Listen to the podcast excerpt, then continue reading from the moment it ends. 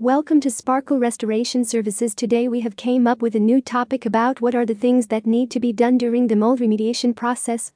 In the event that you have decided to get your home tested to check if there is any type of mold growths, then you will easily find out if you need to have mold remediation services or not. If the tests indicate that your house has high mold presence, then you will be pressed for choices.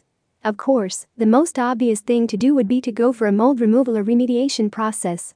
This will be the best thing that you can do considering the fact that it will help to prevent various types of health issues, which are associated with the high levels of both airborne mold and also mold spores. It will contaminate the air inside your home along with your breath. You will need to go through the following procedures in order to get a good mold removal or remediation process. 1.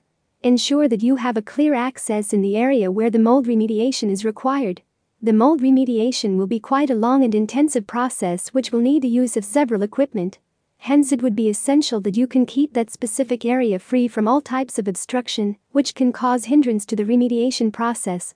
For instance, you will need to keep the pets far away from that place because they might interfere in the process of remediation.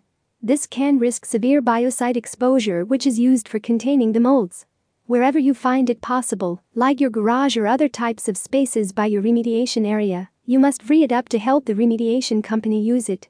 The reason for this is that they would be requiring keeping plastic sheathing along with hoses to clear the molds. 2. The mold needs to be exterminated by the use of biocides. Mold remediation would be generally a procedure that has two steps. In the first step, you will need to spray over the mold colony with your biocide.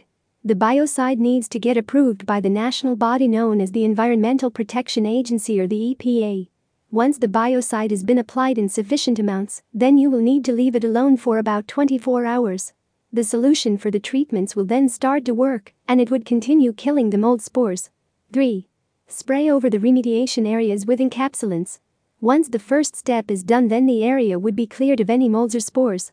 After this step you will need to spray over this area with any types of paints and whitewashes, which may help in encapsulating the rest of the remaining mold spores.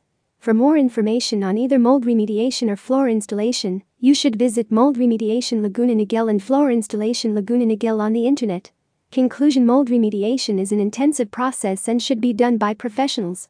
Hopefully, the information mentioned in this article will have helped you. Get more information www.sparklerestoration.com